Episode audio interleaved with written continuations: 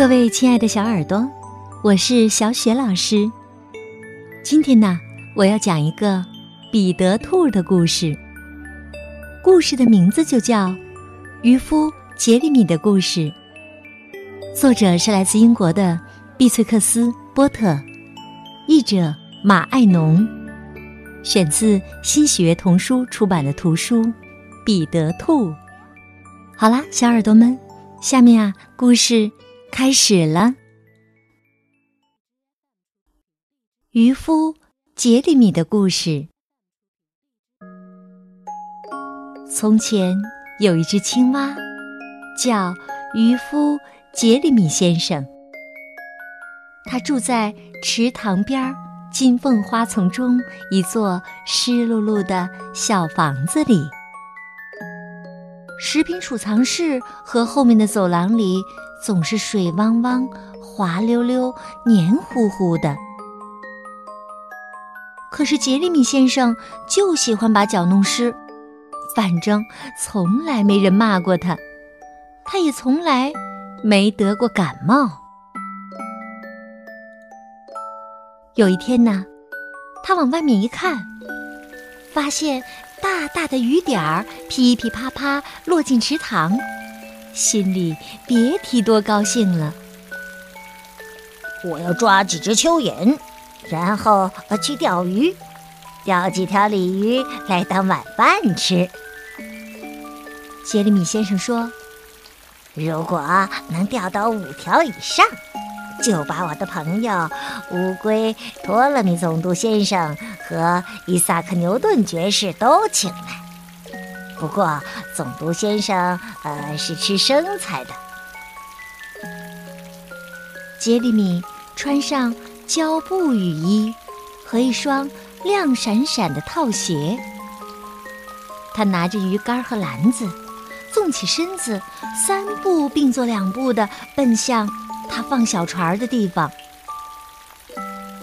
绿色的小船，圆圆的。跟睡莲几乎没什么两样。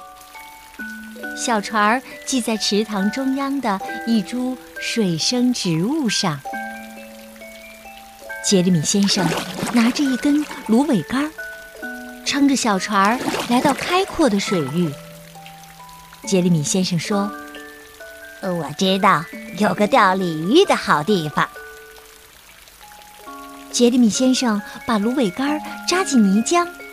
再把小船儿系在上面，然后他盘腿坐下，摆放他的钓鱼用具。红色的小浮标，可爱极了。鱼竿是粗壮结实的草茎，钓线是一根细细长长的白色马鬃。杰里米先生。把一条扭来扭去的蚯蚓绑在吊线头上，雨水顺着后背淌下来。他瞪大眼睛盯着浮标，盯了差不多一小时。他说：“哎呀，这真让人有点厌烦呐！我应该吃点午饭了。”他又把小船撑回水生植物中间，从篮子里拿出一些干粮。渔夫杰里米先生说：“我先吃一块蝴蝶三明治，等这阵雨过去了再说吧。”一只特别大的水甲虫从睡莲底下钻出来，拉扯杰里米先生一只套鞋的鞋尖儿。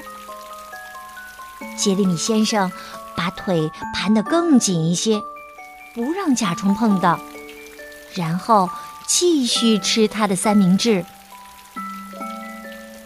有那么一两次，池塘边的芦苇丛中有什么东西在动，发出沙沙声和溅水声。渔夫杰里米先生说：“嗯，肯定。”我不是水老鼠那么简单，我最好还是离开这里吧。杰里米先生把小船撑出去一点，放下钓饵，鱼钩几乎立刻就被咬上了，浮标剧烈的跳动了一下。啊，鲤鱼，啊，鲤鱼，我勾住它的鼻子了！渔夫杰里米先生喊道，把鱼竿往上一挑。然而，可怕的意外发生了。杰里米先生钓上来的不是肥嘟嘟、滑溜溜的鲤鱼，而是一条浑身上下都是刺儿的鲫鱼小刺虎。鲫鱼在小船上拼命地挣扎，又是打挺，又是张嘴咬，最后累得喘不过气儿来。扑通一声，鲫鱼又落回了水中。另外一群小鱼从水里探出脑袋，嘲笑渔夫杰里米先生。杰里米先生闷闷不乐地坐在船沿上，他一边吮着酸痛的手指，一边低头望着水面。突然。一件糟糕一百倍的事儿发生了。如果杰里米先生没穿胶布雨衣的话，后果呀，真是不可设想。一条特别特别大的鳟鱼窜了出来，哗啦啦啦，溅起一片水花。哎呦，哎呦呦！鳟鱼随即猛转身，一个猛子扎到了池塘底。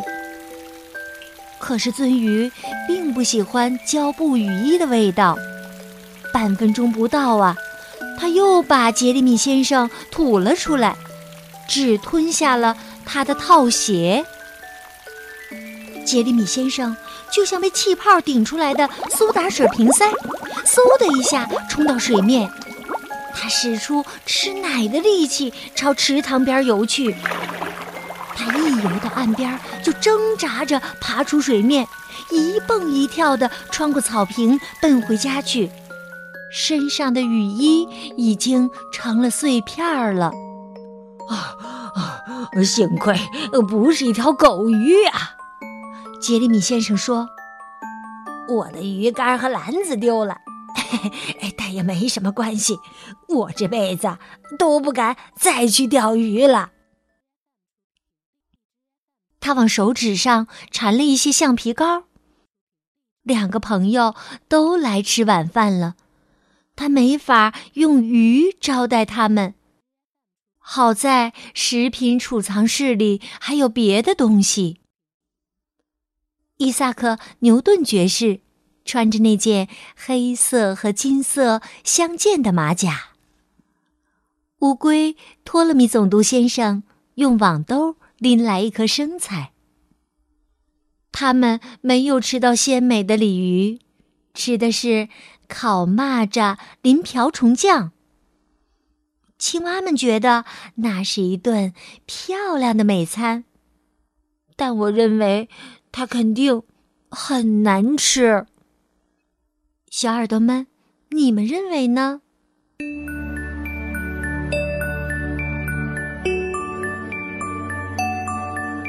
好啦，刚刚小雪老师带给你的是渔夫杰里米的故事，来自新喜悦童书出版的图书《彼得兔》。